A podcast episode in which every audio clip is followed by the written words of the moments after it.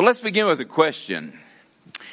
If we could strip away everything that's extraneous, at its core, who are we? What are we doing? Where are we heading as a church? In other words, what is the essence of what Christianity is all about? What is expected of us as, as believers? Uh, let me, let me change it and, and ask it in, in this sense. Um, the word Christian is probably the most common designation for people who follow Jesus Christ, who put their faith and trust in, in Jesus Christ. Um, and so, you know, when I say that word Christian, what does it really mean? What, what comes to mind? When I say the word Christian, what, what comes to your mind? Give me some answers. I'm sorry? Follower of Christ? Relationship? A believer? Love? Lover? Okay. Well, here's something that's really interesting to note that the early followers of Jesus Christ did not call themselves Christians. In fact, the word Christian is used only three times in the New Testament. What they did call themselves was the word disciple. In fact, it's found 281 times in the New Testament. Uh, it's a disciple. And so I want to suggest to you that because we've changed the word, you know, instead of calling ourselves disciples, and again, that is the primary word in the New Testament for people who have a relationship with Jesus Christ, who've said, I'm a follower of Jesus Christ. That's the primary word. Instead of calling ourselves disciples, by simply calling ourselves Christians, we have lost the clarity of what that word disciple really means what, what an actual follower of Jesus Christ is all about. I mean, consider this. Currently, there are 2.07 billion Christians in the world. 32% of the world's population identifies as Christian. But does that term disciple really describe all 2.07 billion people who call themselves Christians. Um, see, what we're going to find is that the word Christian really doesn't say much, does it? Um, the better term, maybe the clearer term, is that word disciple. Now, I'm not telling you to go to work tomorrow and tell people, I'm no longer a Christian, I'm a disciple now, you know. Uh, I, am not going there, okay? That's not what I'm saying. But what I'm saying is let's go back and look at the fundamental New Testament uh, teaching about what it means to be a disciple of Jesus Christ. Uh, we'll start in, in, in Mark's Gospel in the third chapter, beginning at verse 13 and 14. And he, and it's talking about Jesus here, and Jesus went up on the mountain and called to him those he himself wanted, and they came to him.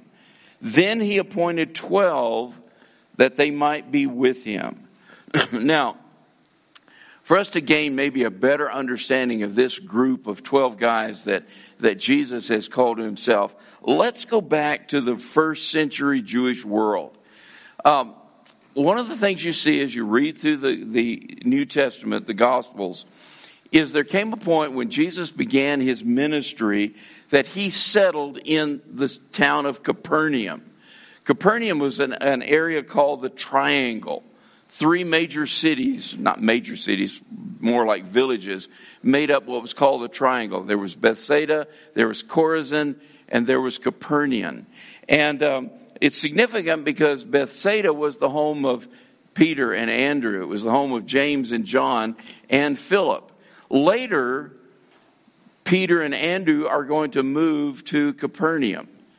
Capernaum is also the place where Jesus called Matthew to leave his tax collector booth and follow him as a disciple.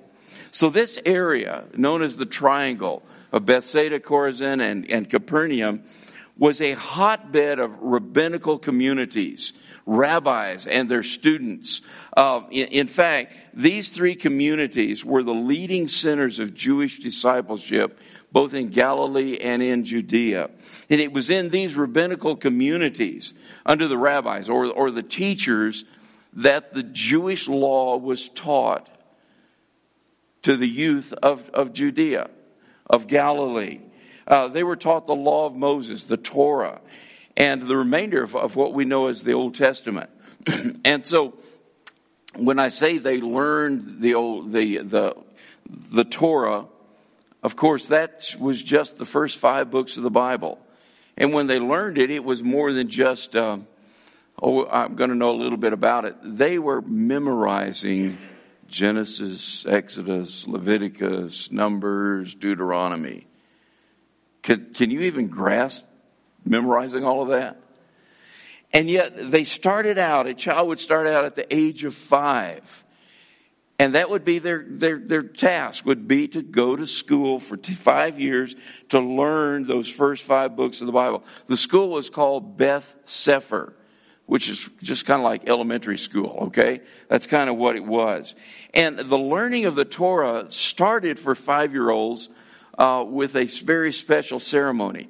Uh, they would gather all the five year olds. In most of the cases, it was all five year old boys, but beginning in the first century world, there were some girls who were also included in Beth Sefer. They were learning the Torah as well. And they would start by putting a drop of honey on the tongue of every one of those students. And for some of those kids, that was the very first time they had ever tasted sweetness.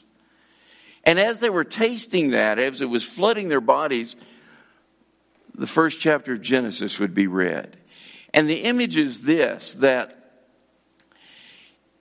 what they're hearing, the Word of God, was going to be sweet to them all their life. Isn't that a beautiful picture? That this is a sweetness in their life. And so for the next five years, they memorized the Torah and began to understand what it meant the interpretation of it. well, by the age of 10, they had kind of a, a weeding out, okay? Um, because at this point, only the best students would remain in school. Maybe the top 20% would, would remain in school. And uh, the others would go back home. They would go back to father. They would become apprentices in their family business. And so you only have the best students who remain at age, at age 10. And they would now study until age 17 in what was called the Beth Midrash middle school, okay? And their task was now to learn the rest of the Old Testament. Joshua through Malachi. They would memorize large portions of it. They would come to understand what it meant and, and would be able to interpret it. And so they would, they would, this was the best of, the, of those students. And they were learning the rest of the Old Testament. Now, when they got to 17 years of age, there was kind of another cut that happened. Uh, the best of the best now were selected to continue on in their uh, in their rabbinic education. Um, and it was these students that were called the Talmudim. The Talmudim, eh, the word Talmud means student. Talmudim is the plural of that. And so these were students who wanted to pursue religious training with the intention that one day they wanted to become rabbis. That they were going to become the teachers of, of the law.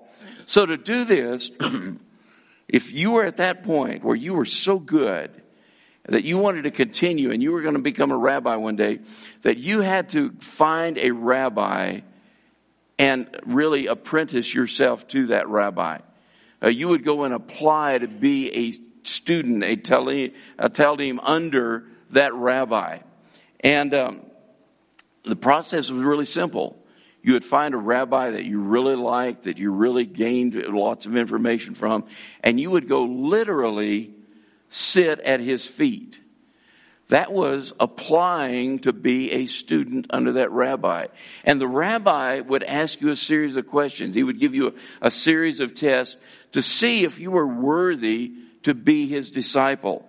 So the rabbis Uh, they chose only the best of the best of the best to be their students or to be their disciples. Uh, they were choosing some that someone that they believed could handle the task of becoming like them, just like them. Not just to know what they know, not just to hear them teach, but to do what they did. And, and for several years, these Talmidim would, would, uh, would follow their rabbis. They would imitate them in every way. They would learn the mannerisms of the rabbis. They would learn how to answer questions like the rabbi would answer them. They would handle certain situations just like the rabbi would handle those situations. And supposedly, in that day and time, the, the highest compliment that could be given to you was that you were covered with the dust of your rabbi. Well, a very popular saying in that day and time was, may you be, uh, may you be covered with the dust of your rabbi. Now that doesn't mean that, hey, you need to go get a bath, okay? That's not what it means. It means that you followed so closely behind your rabbi that whatever he stepped in splashed up on you. That, that you were following him so closely that everything the rabbi did, you did, and you got covered with it. Well, in Jesus' day, there was also a special category of rabbis that were, were very rare for them. They, they, they possessed a characteristic that Jewish people called smicha. That's the Hebrew word. And it simply means authority. Authority. That authority was recognized by people as a special divine blessing on a particular rabbi. Uh, in, in fact, the ordination ceremony, even to this day in Judaism, the ordination ceremony of passing from one rabbi, passing the ordination on to another rabbi, is called the smicha. And, and, and yet a rabbi with smicha, this special divine authority on them, uh, was very rare in that first century world. In fact, uh, probably in that first century world, there was maybe a dozen or so that would be recognized as rabbis with smicha. And, and if you're any hist, uh, you know, student of Jewish history, some of the names that you would recognize, Hillel or Gamaliel, uh, the apostle Paul studied as a disciple under Gamaliel. As, as, you know, he was a rabbi with Smicha. These guys were masters at the Torah.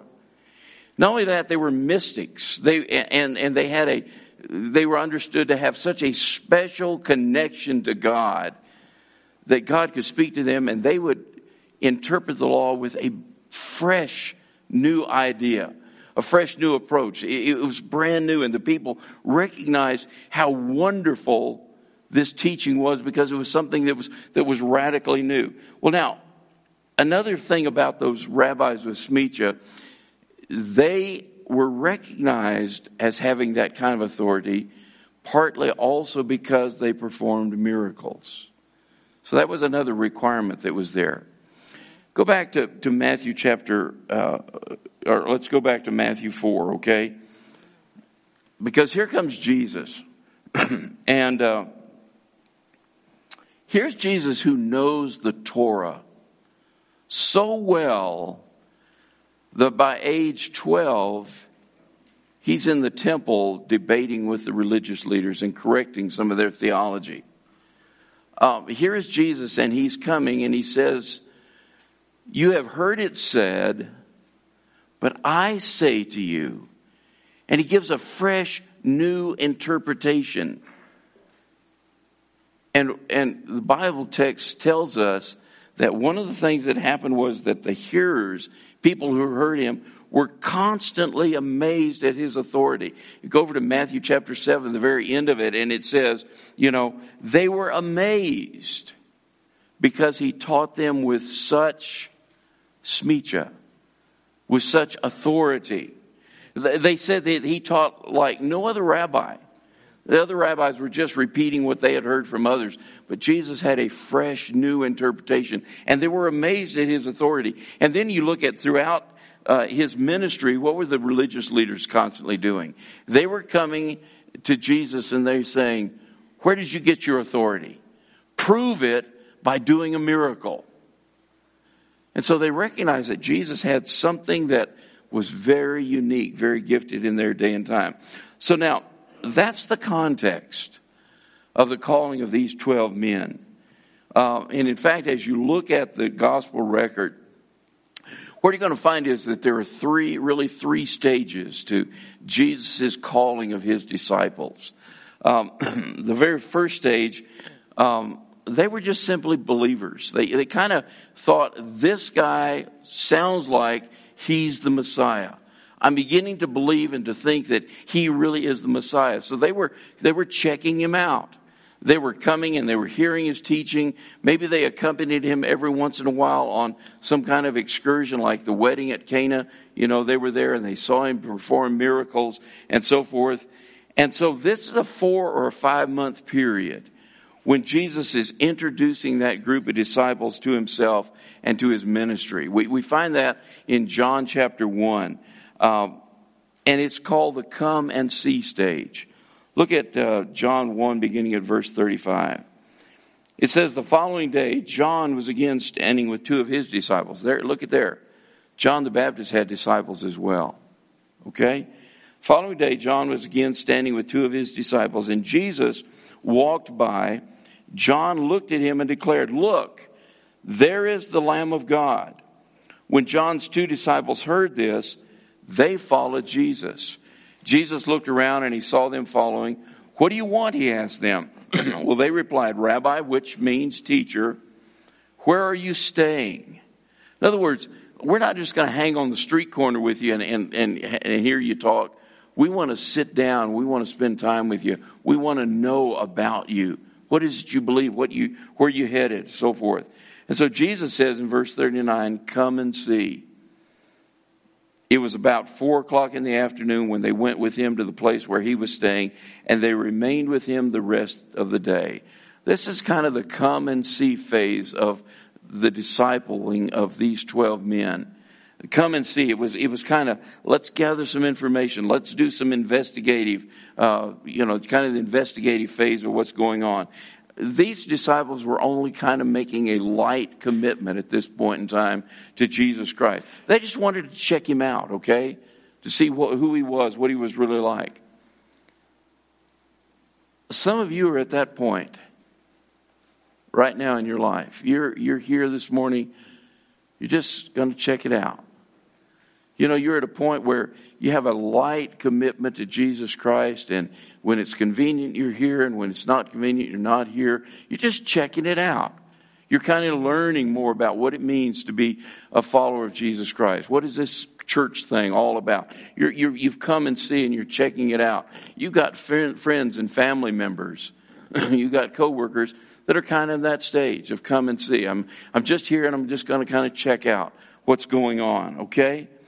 Well, during this phase of, uh, of the ministry of Jesus and, and his disciples, they were just learning about the person Jesus Christ, his, his character, his personality, uh, the nature of his mission, the, you know, uh, his teachings and all that. And Jesus is wanting these disciples to come to know God himself. So he begins right here. He says, just come and see. We all begin there. But we shouldn't stay there. We shouldn't stay there. We need to move beyond that. And so you come to that second stage with his disciples, and it's the come and follow stage. Come and follow. Come and follow. Again, in Matthew chapter uh, 4, beginning at verse 18. One day, as Jesus was walking along the shore of the Sea of Galilee, he saw two brothers, Simon, also called Peter, and Andrew throwing a net into the water, for they fished for a living. Jesus called out to them, Come and follow me, and I will show you how to fish for people. And they left their nets at once and followed him. now, remember at the baptism of Jesus, John the Baptist baptized Jesus, and the event that happened that God spoke from heaven and said, This is my beloved Son in whom I'm well pleased. That, in a sense, was kind of an ordination of Jesus the Messiah, the imparting him with that smicha, that authority. So here now is Jesus, and he's this new rabbi on the block, and he's just oozing with smicha, okay? Um, and he's choosing Simon and Peter Uh, Simon Peter and Andrew, who are fishermen. Now stop right there. Does the fact that they're fishermen say anything to you? They didn't make the cut. They were not the best of the best of the best. They had already flunked out of rabbinical school and had gone home and become apprentices working in the family trade of, of fishing. They were part of the B team. Now, let that sink into your brain for a moment, okay? That God is putting, uh, Jesus Christ is putting together his team that's going to transform the world, and they're all B team players. he, he went past the A team, okay? And he went to the B team. These rabbinical school dropouts, they didn't make the cut. They weren't the best of the best of the best. So think about it. The point is, Jesus said, Follow me. And what would you have done if you had flunked out of rabbinical school and you didn't have a chance to go on, you know, and somebody says, Hey, I'll give you a second chance? Man, they wanted to follow him. They were eager to follow him. Of course they wanted to follow this rabbi, uh, one who, who had the smicha, who had this authority on him. I mean, here were guys who were, oh, I don't know, kind of didn't have much potential, they, uh, or personal power, and Jesus is choosing them to follow him, to become like him, to know God like he knows God, and to do what he does, and to be filled with his power. A couple of thoughts there. Number one, God didn't choose the best, did he? He chose the willing. So anytime that, that, you know, you sense God is saying, hey, I want you to do this, don't ever say to God, God, you can find somebody better to do this than me.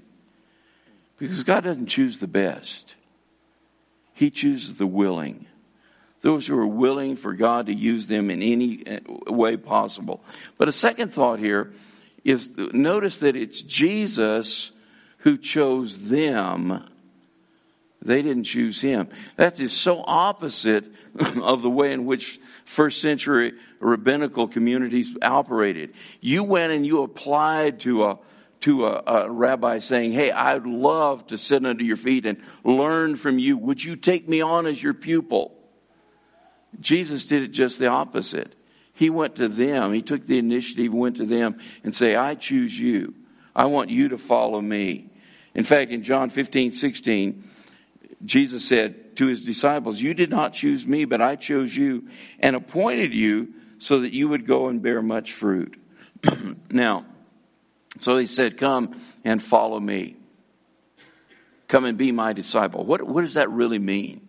What were they going to do? I mean, did they just sit around all day and throw darts, you know, and, and wait for some miracle to happen? What were they doing during that period of time as his disciples?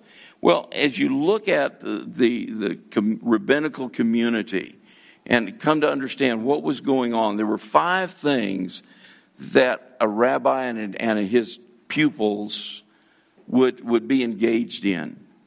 Five things that were, they made up the discipling process. Number one, they were to be submitted or attached to a teacher. That is, they submitted to his authority. They submitted to his commands. They, they were obedient to him. That's what it means to be a disciple, to submit to a teacher. A second part of that is, then they learned the words of that teacher um, you would, they would learn the teacher's story. They would learn his life habits. They would watch how he keeps the Sabbath. They would look at his ways, the way in which he in, interpreted the Torah and, and the way in which he taught. And all of this would be committed to memory. They were memorizing verbatim the words of the teacher so they could repeat back word for word, uh, punctuation for punctuation, all the teachings of the rabbi. Gives us great confidence when you get to Matthew, Mark, Luke, and John that the words that they say, this is what Jesus said, that's what Jesus said. That was their learning method in that day and time. It was an oral tradition. They memorized what was said.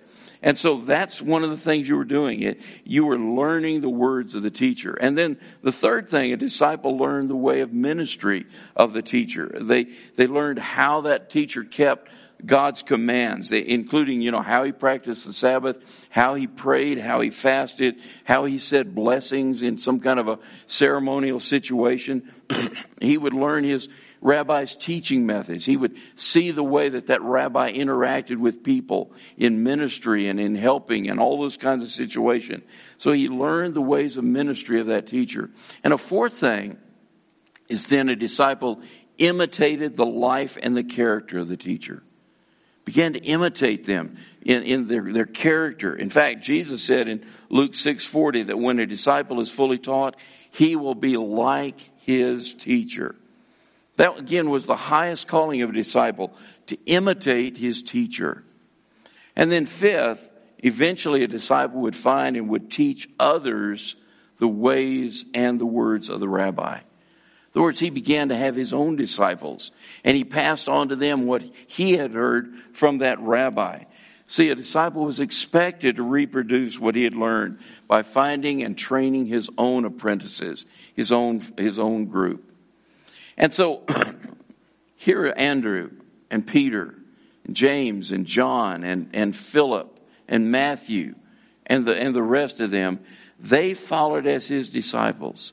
They were being with Jesus 24 7. And, and they were learning the words of Jesus. They were learning the ways that Jesus ministered to people. And they were learning to imitate him, to be like him in character and behavior and attitude and, and speech. And finally, they were preparing to, themselves to reproduce what Jesus had done in their life in the lives of others. That's what it means to follow Jesus Christ. That's what it means to be a disciple. Jesus said, Come and see and come and follow. But then Jesus takes the call a little bit deeper. And we enter what's called the come and die. Come and die phase. Look at Mark chapter 8, beginning verse 34. and he summoned the crowd with his disciples, and he said to them, If anyone wishes to come after me, he must deny himself and take up his cross and follow me. For whoever wishes to save his life will lose it. But whoever loses his life for my sake and the gospel will find it, will save it, excuse me. For what does it profit a man to gain the whole world and forfeit his soul? Folks, there is a price to be paid to be a sold out follower of Jesus Christ. Now, that sounds theoretical, doesn't it? You know, for me to come up, stand up here and say, you know, we need to be willing to give up everything to follow Jesus Christ. But for these 12 guys, that was reality. Go back to, to Matthew chapter 4. Did you notice the words? And they left their nets at once and followed him. Uh, when Rob Salyer and I were in Greece a couple of years ago, on our fact finding mission, we had uh, we heard from a, a, several new believers in Jesus Christ who had come out of a Muslim background. These were uh, Arab uh, uh, Arab immigrants who had fled their country, and time and time again we heard them talk about that when they accepted Jesus Christ, their families cut them off, declared them dead. They couldn't go back to their families. Some of them couldn't go back to their homeland ever again. Those were people in our day and time who literally have given up everything to follow Jesus Christ. Most of us will never have that kind of experience. We're, we're not going to have that kind of experience. But Jesus said we need to be willing to do whatever he calls us to do to follow him. You know, most of you are not going to be asked by God to leave your job and go do something different. But God might be calling someone right here this morning to go onto the mission field. And, and, and let me just remind you that missionaries aren't just preachers. There's missionaries who are over there who are helping people learn how to farm. There are missionaries over there who are engaged in administration and bookkeeping, accounting. There are missionaries over there who are over there in administration and in education and in the medical field. It, it simply says that, that God can take whatever skill you have and He can use it to reach people in a foreign land for Him. Do you realize they need drillers to go as missionaries to learn how to teach the people how to drill water wells? All of those things, all the skills that we have in this place could be used in a different place. And God might be calling you to do that. Um, God might be calling some right here in this building to move out of Calvary Baptist Church and become part of a church plant that we're going to start over in the south side of Elko in, a, in the next few months. Maybe that's where God will, will, will call you. Um, that'll happen for some of you. You're going to have moments in your life where you're going to have to decide what holds the greater sway in your life. Um, am I going to follow what God wants or am I going to follow what I want? You know, maybe this year, instead of having a vacation in some fancy resort or taking a, a great cruise, you take the money and the time and you go with me to Alaska to work with children, or to go to Athens and work with new believers in Arab speaking churches.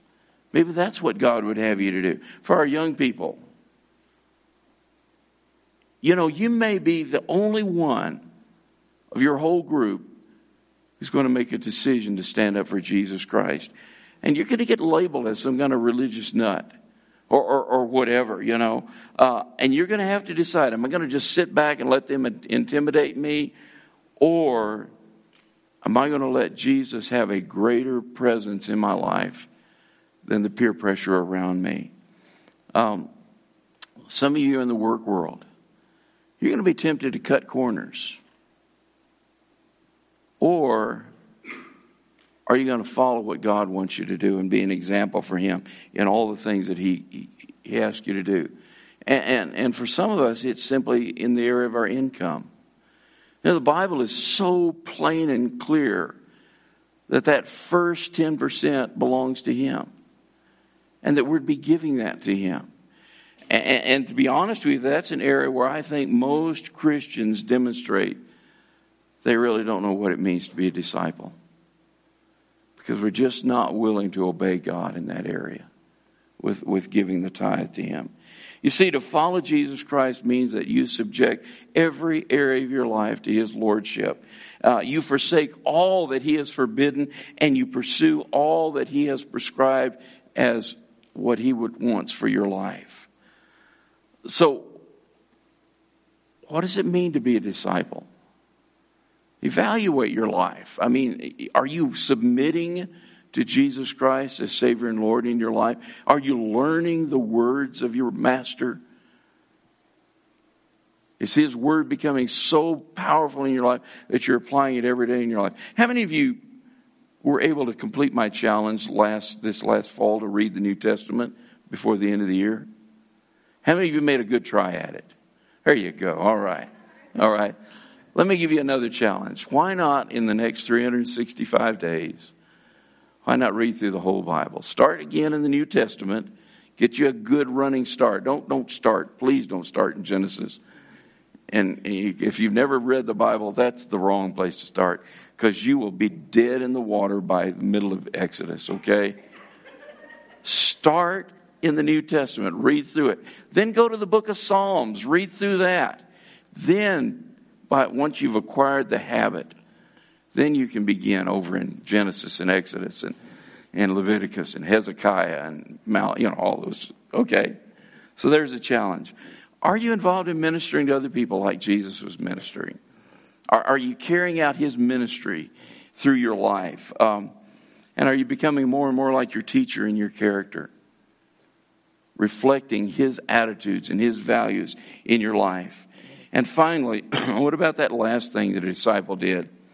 Are you finding other people who need to become disciples of Jesus Christ? That really leads us to that fourth stage of being a disciple, and that is you need to come and reproduce.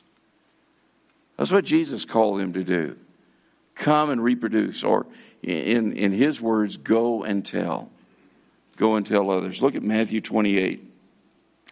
Therefore, go and make disciples of all the nations, baptizing them in the name of the Father and the Son and the Holy Spirit. Teach these new disciples to obey all the commands I have given you, and be sure of this I am with you always, even to the end of the age.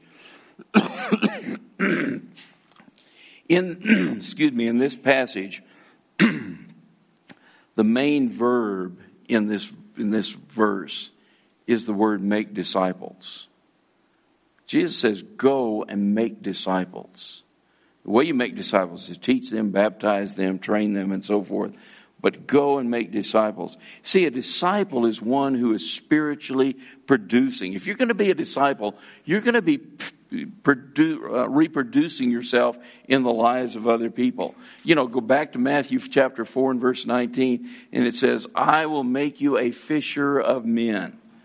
That's an essential part of being a disciple of Jesus Christ. It's not something for just a few of us to do. No, it's something, according to Jesus, that all of us are to be doing. In fact, Jesus says, if you're not doing this part of sharing your faith with other people, then you're not my disciple. And you think, well, wait a minute, preacher, you're just kind of being a little melodramatic there, you know, that if you're not witnessing, you're not a disciple of Jesus Christ. Well, okay, let me call your bluff, okay? Look at John chapter 15, verse 8. Jesus said, My Father is glorified by this, that you bear much fruit and so prove to be my disciple. How do you prove that you're his disciple?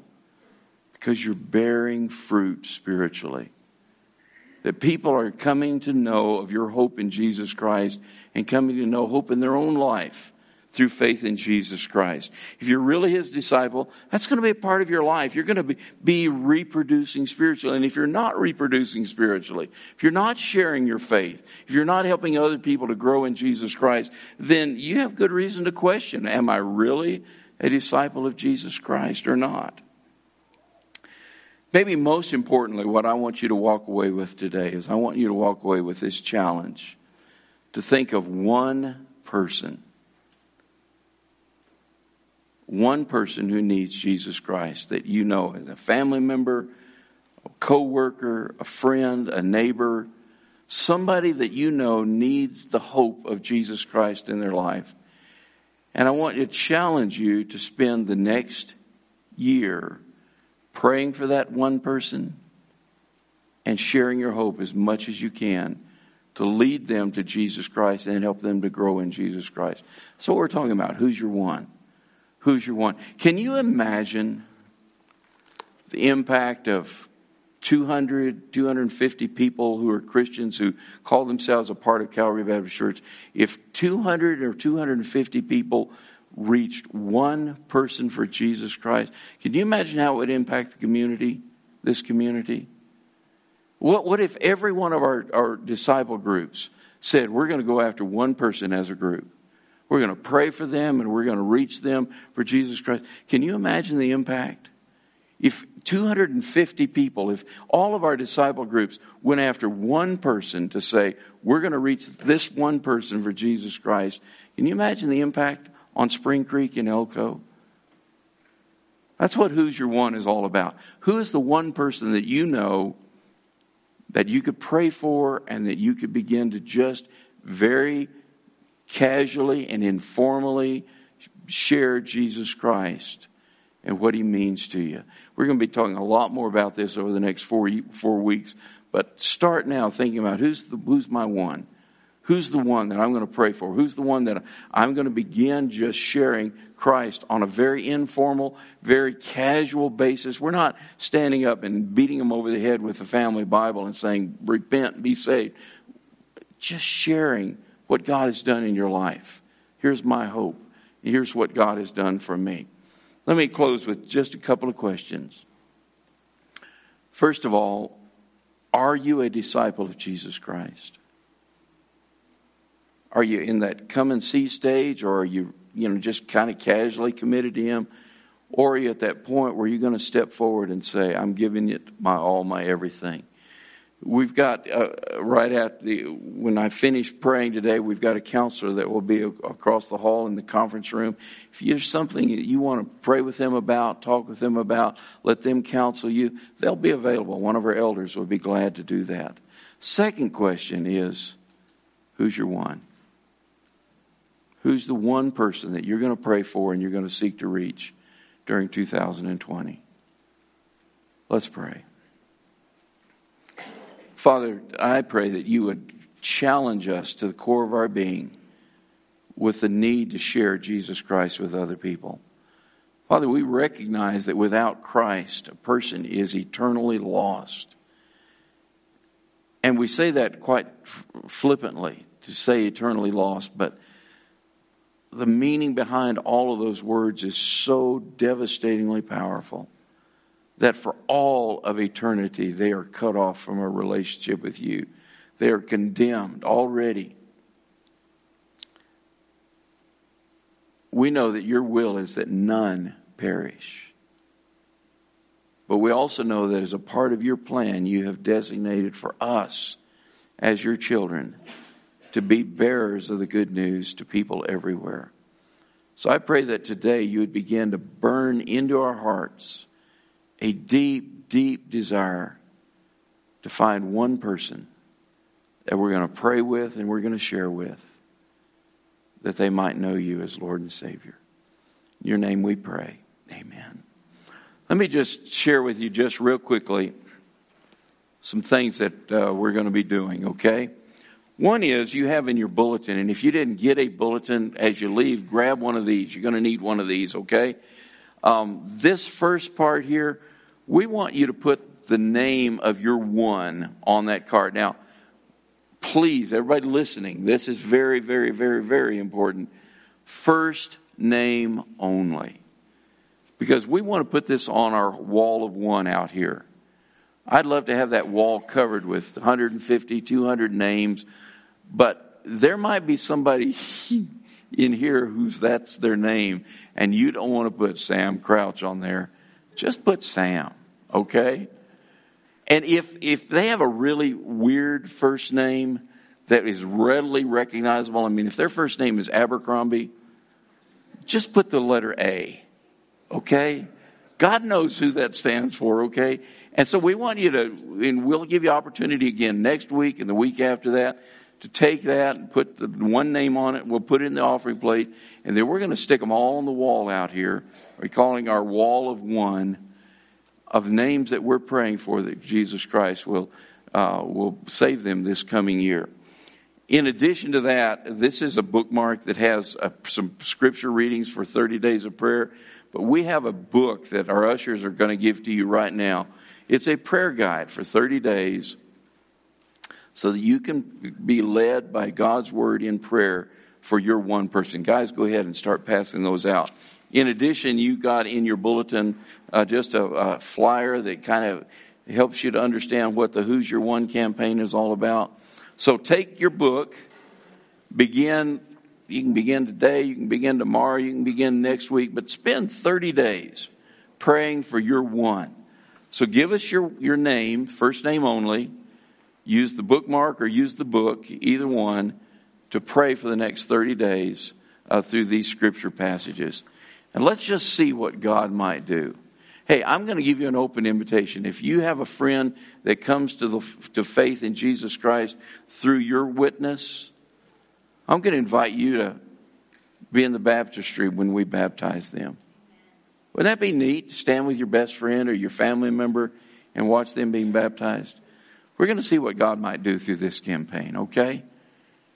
So get you a book and uh, begin praying. God, who's the one that you're laying on my heart? I would start with one. Don't get ambitious. Say, I'm going to convert my whole family, all 28 of them. You know, start with one person, okay? That's important to do. And see what God might do. And then, if after a month, two months, or three months, that person comes to the Lord, say, God, who's my next one? Okay? But let's do this one at a time. Uh, how do you, how do you eat an elephant? One bite at a time. How do you reach the world for Christ? One person at a time. Okay. All right.